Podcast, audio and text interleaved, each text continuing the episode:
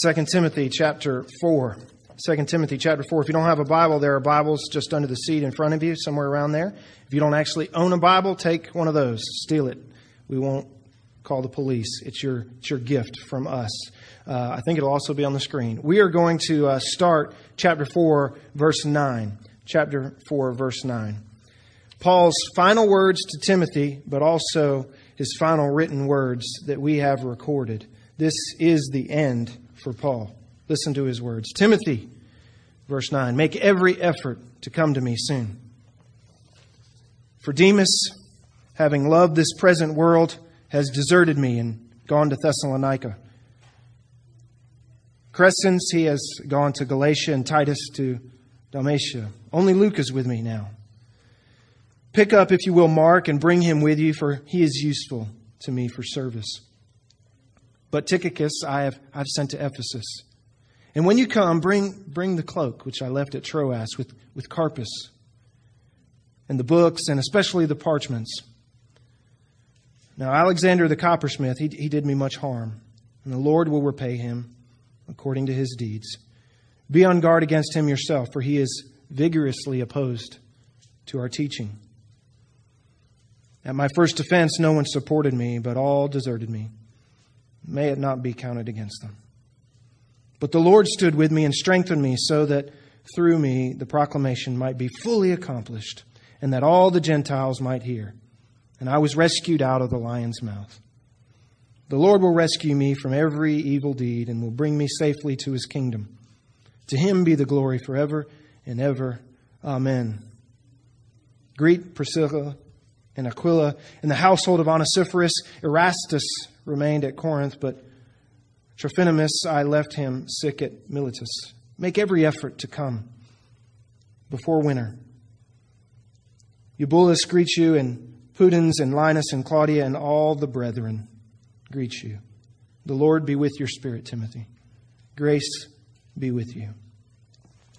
My plan for this morning was to, uh, well, initially, initially my plan was to uh, focus in on some of these people, focus in on some of these relationships.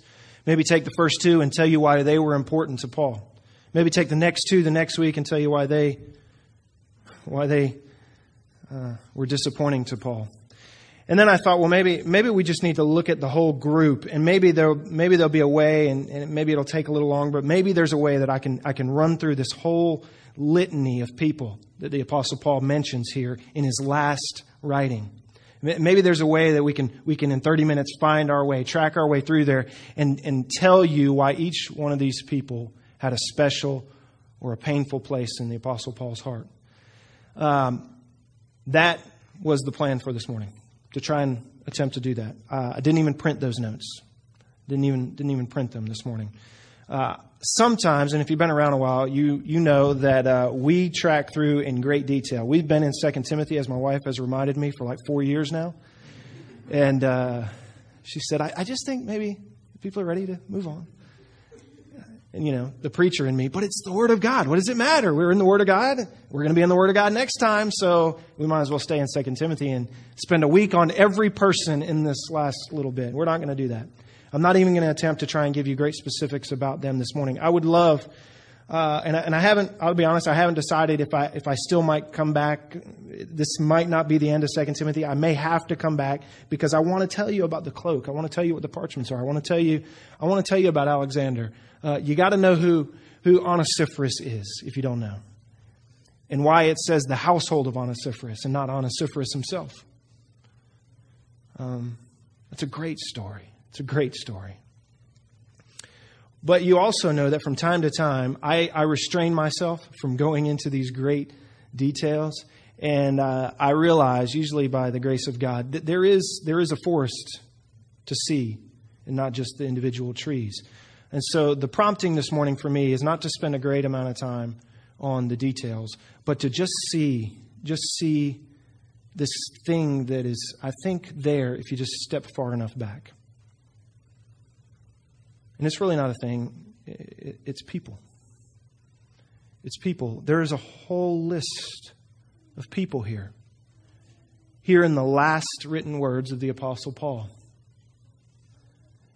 that says something about what's important to the Apostle Paul.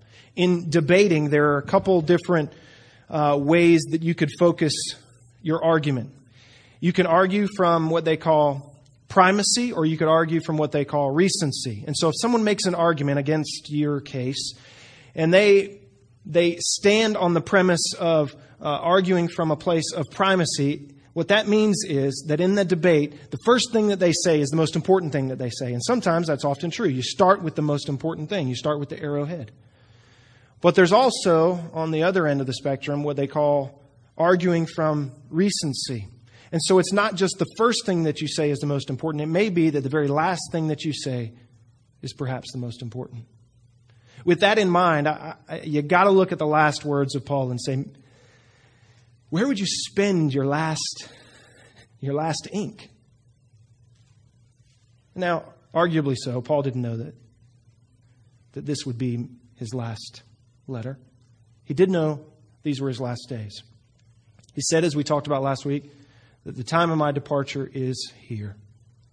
I'm being poured out as a drink offering. That's the last part of the ceremony of the offering. He said, My life, I've laid it on the altar of sacrifice for God all these years.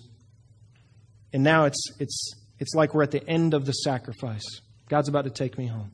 He's in a dungeon. If you don't know where he is in 2 Timothy writing this letter, he's in a dungeon. He's not on house arrest, which would be somewhat pleasant. He's not in even a maximum security prison. He's in a hole, folks. Uh, he's not in a pleasant situation. He apparently doesn't have a coat. He doesn't have his ink. He doesn't have his parchments uh, readily available like he might have on house arrest and other places. This, this is the bottom for Paul, and it's the end of the line. And people are on his mind. People are on his mind. Some his friends, some who have become enemies to him. But people are on his mind. Paul spent his life. Listen, if you want to know why I threw out the notes, and what the gist of this morning is Paul spent his life on people. For the glory of God, Paul spent his life on people. In your final days, in your final days, let me tell you, if you don't already know, what will be important to you. This always becomes a reality to me on the follow up of funerals. Did a funeral for one of our church members just a couple days ago and I looked out into the group of people, and there's just this, this sobriety when we face death, isn't there? There's this sobriety when our health comes into question. There's this, this focus on what is truly real and even bigger than what we focus on normally. There's this, there's this uh, maybe a, um, an understanding of eternity in a way we don't normally understand eternity. And I looked out of that funeral, and, and, and, and, and faces were focused. They were, they were sober. Uh, in the moments of life and death, that happens. Maybe that's part of why I've come to this message this morning. So I'll tell you, at the end of your days, if you haven't already figured it out, people will be your focus, relationships will be your focus. At your funeral, we won't gather all your earnings and accomplishments together in a room. I've never seen it. What we will attempt to gather are the people you've impacted in this life. Is that right? That's it. And we may speak of your accomplishments. We may, in your obituary, tell all the things that you've done in your life all your achievements, all the rungs on the ladder you may have climbed. They may get mentioned. But no one will be moved to tears by your accomplishments or your achievements. They'll be moved to tears by the people, by the relationships, by the memories of perhaps how you have impacted their life. Now, maybe it comes through your achievements. Maybe it comes through uh, your accomplishments. Maybe you leverage your career and all that you're, all that you're gifted and, uh, and able to do. Maybe you've leveraged that to impact people, and that will be remembered. But we won't gather your accomplishments and your achievements in front of your casket. We'll, we'll put a call out to all those who find appreciation in, in what you gave your life to. We'll look for the people your life has impacted. Spend your life on people. That's, I think, the forest for the trees in these last words. Spend your life for the glory of God on people. John 15 says this Greater love have no man than that he lay down his life for his friends. You've heard that before. You know that it refers to Christ laying his life down for us. And that in dying for us, he calls us friends. That's an amazing truth. You may not know that he goes on to use that example as an analogy for how the church is to interact, as an analogy for how we as humans are to carry on. He was saying that to the disciples as an example for them. Greater love had no man than that he lay down his life for his friends, for other people, for other humans. Paul certainly did this, didn't he? He's in the bottom of a dungeon and what we can surely say about him is that he laid his life down. He laid it down. He laid it down all the way to death. Is that your calling? Maybe not. Maybe not. Maybe you go on. Maybe you continue to climb the corporate ladder. Maybe you continue to be successful in all these worldly ways. Maybe. Maybe death is not your laying it down. But understand, there is a laying it down in life that precedes your laying it down in your death. Paul would say in Romans 12, I beseech ye, therefore, brethren. Essentially, he's begging them. Church, I'm begging you. Present your bodies, your life, your living, you're walking around as living sacrifices. Does it make sense? A sacrifice goes on the altar and it's, it's killed. He says, You give your life as if you are dead. Make your life a living sacrifice. Lay it down. Paul laid his life down for people.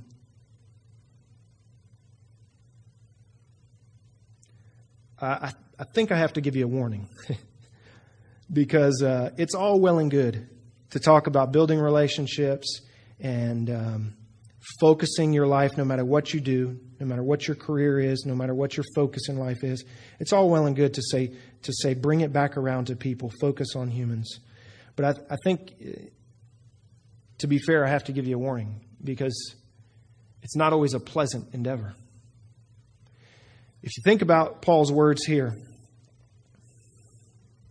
they're sobering words. He spent his life on people, and you hear him say, All have left me.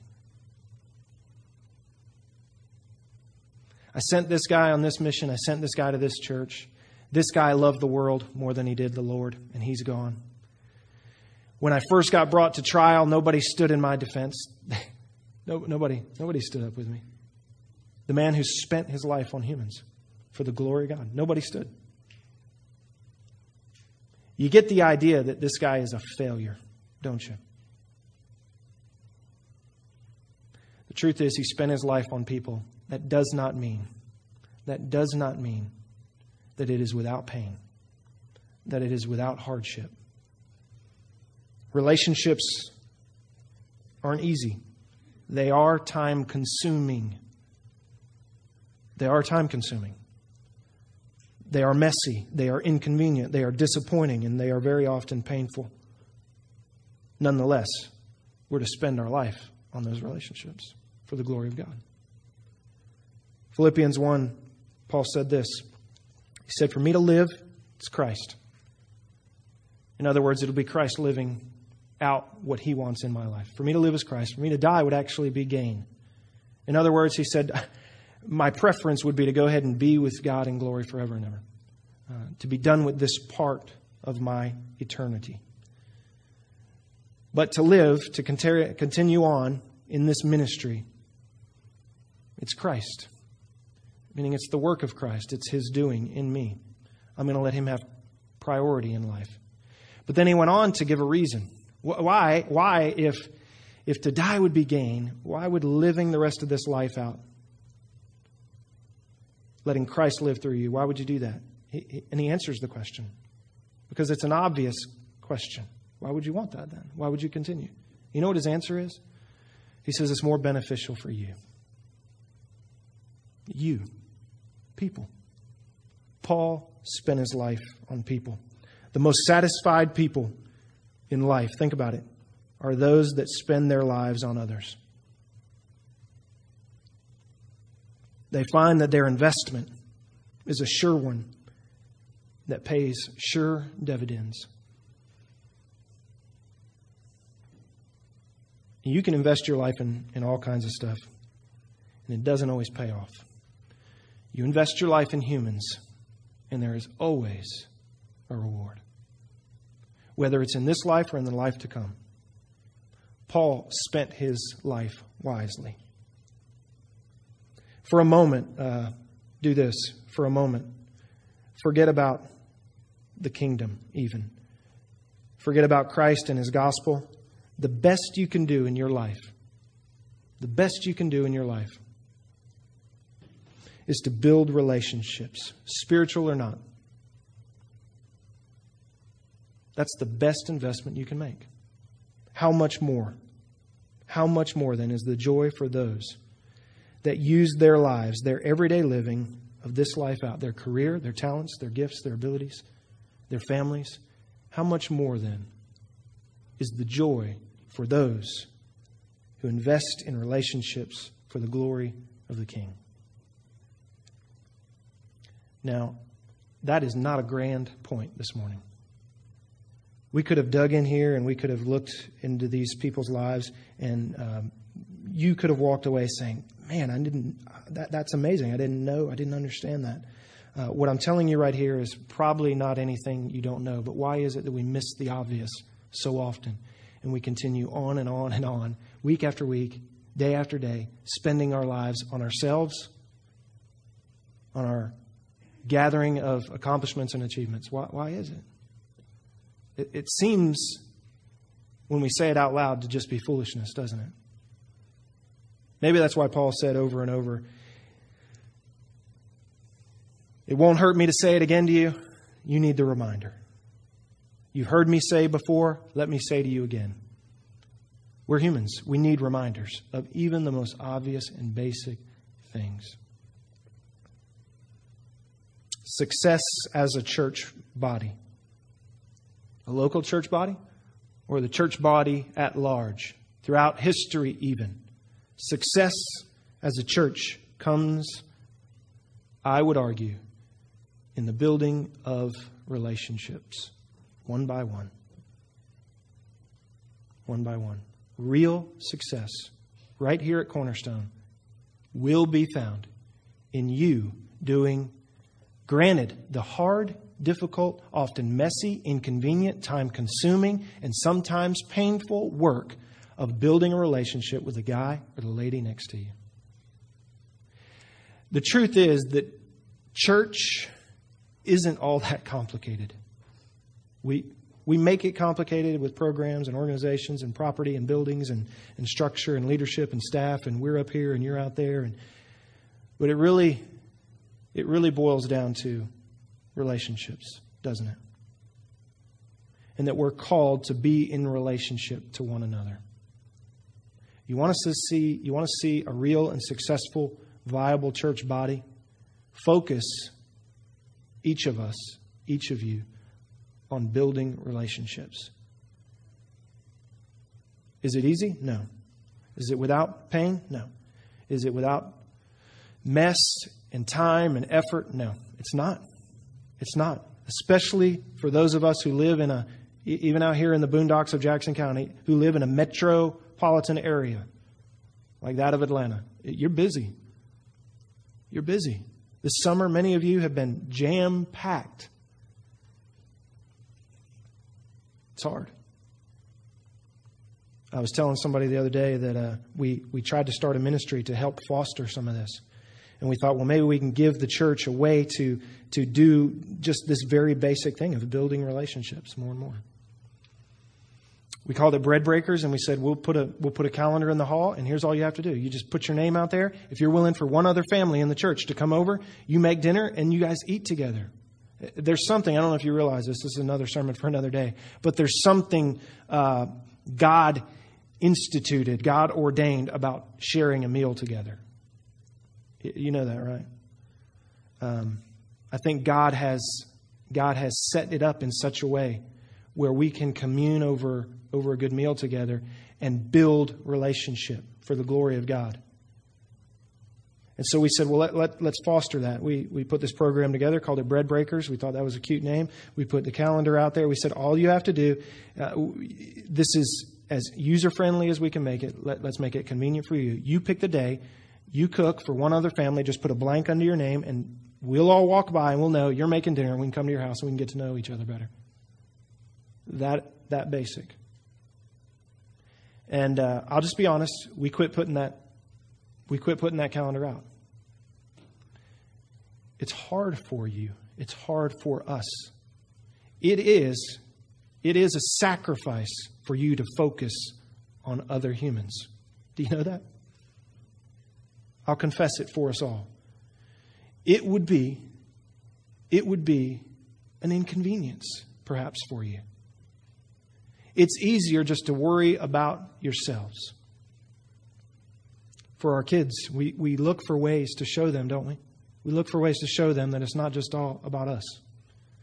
We have some friends who moved from Texas to Greenville, South Carolina. And uh, we had kind of a hectic week, busy week. I was in New Jersey to do that funeral and came back, and then uh, that was Friday. And um, haven't really got to catch up from when we went out of town, and uh, laundry is piling up. We haven't been to the grocery store, just basic things. Uh, but we, we told our friends that, hey, if you move, we'll be here. We'll be there. We'll help you unload. We'll help you unpack. We'll be there. And uh, I'll just tell you, we didn't want to go. And, and, and I hope he's not listening to this tape but we, in the end, we, you know, we were even like trying to feel him out by text. Like, do you really still need us? Maybe he had some, you know, a bunch of people come through. He's he's working at a church up there. Maybe he had a bunch of people come through from the church, and they were going to help him. And uh, so sent him a text, and no, they're still excited for us to come, and and, and we wanted to see him, and and and it's uh, it's a good thing. And so we went, and uh, we got there a little later than we planned on, and it took us like eight hours to get back because of uh, a traffic jam. But um, we were able to lay down with our kids at night, and I was able to say to Grady, Grady, do you, do you know why we did that? We, we could have stayed here. We could have went roller skating, bowling. We could have just played around the house. We could have done whatever we wanted. Do you understand that, that sometimes we do things because it's not just about us? The truth is, it, it takes extra effort, church, to do just the most essential things that the gospel requires of us. To live as Christ means that, that we take up our own cross and that we'll sacrifice some things because other humans need us to do that. And if you haven't already figured it out, in your last days, those people will be who you relish. We won't gather your things. When I stand over your casket one day and look out to see those who have gathered, you will be found to be poor no matter how much you have accumulated or achieved if your life has not been spent on people. And I can give you no greater encouragement towards joy, true joy in the Lord than that you spend your life on people for the glory of God, walking them, introducing them to the grace of our Lord Jesus Christ. Let's pray. Father God, we we sometimes find that the uh, the big picture is more important than the details itself. And in the simple understanding that we that we need each other. And in the final evaluation, those names that come up on our list will be what we cherish most.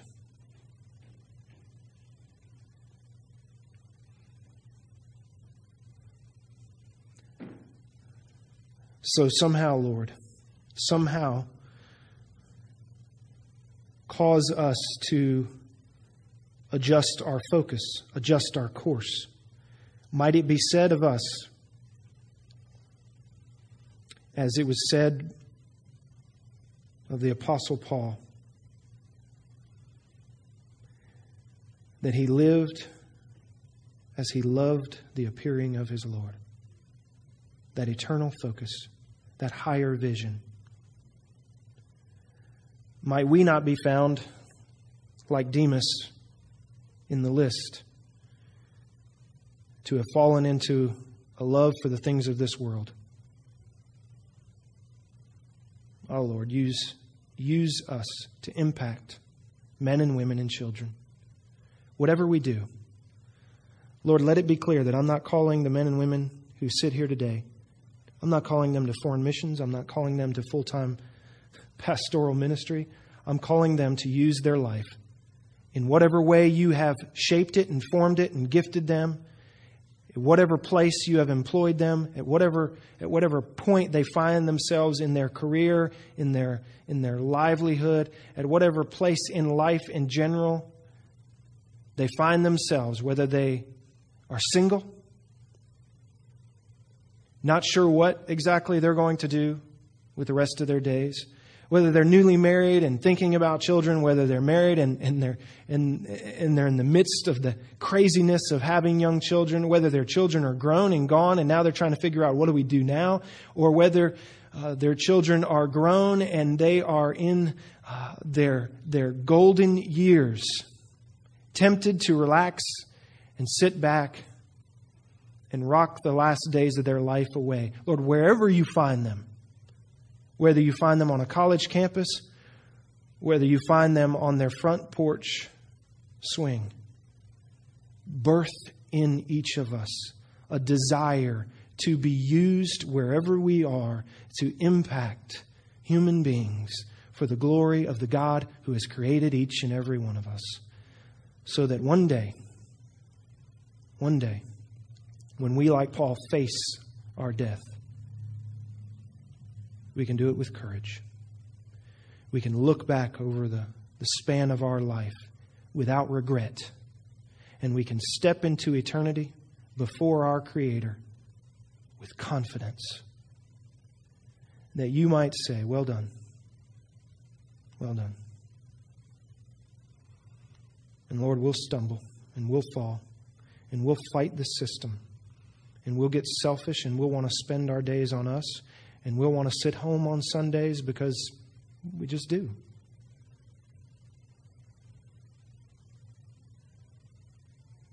And Lord, we'll want to make church and the people that are the church an addition to our life, an add on to our life. When you've called for the body of Christ, our fellow believers, to be the natural center of the living out of our life in Christ. And so we're going to need your help, Lord. We're going to need your help not to not to be caught up in the things of this world. We're going to need your help not to be attracted to the glitz and the and the glamour and the bling of that which calls for our attention.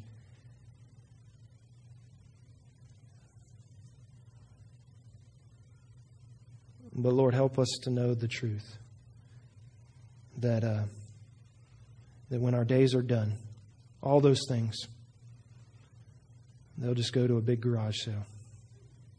And what will remain are the people in the room who come to pay honor to a man or a woman who impacted their life in a small way or in a big way.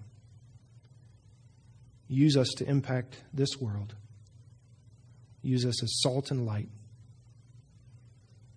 when it's easy and when it's hard. Use us for your glory. In Jesus' name we pray. Amen and amen. Love you, church. Enjoy the rest of your summer. We are dismissed. Have a great week.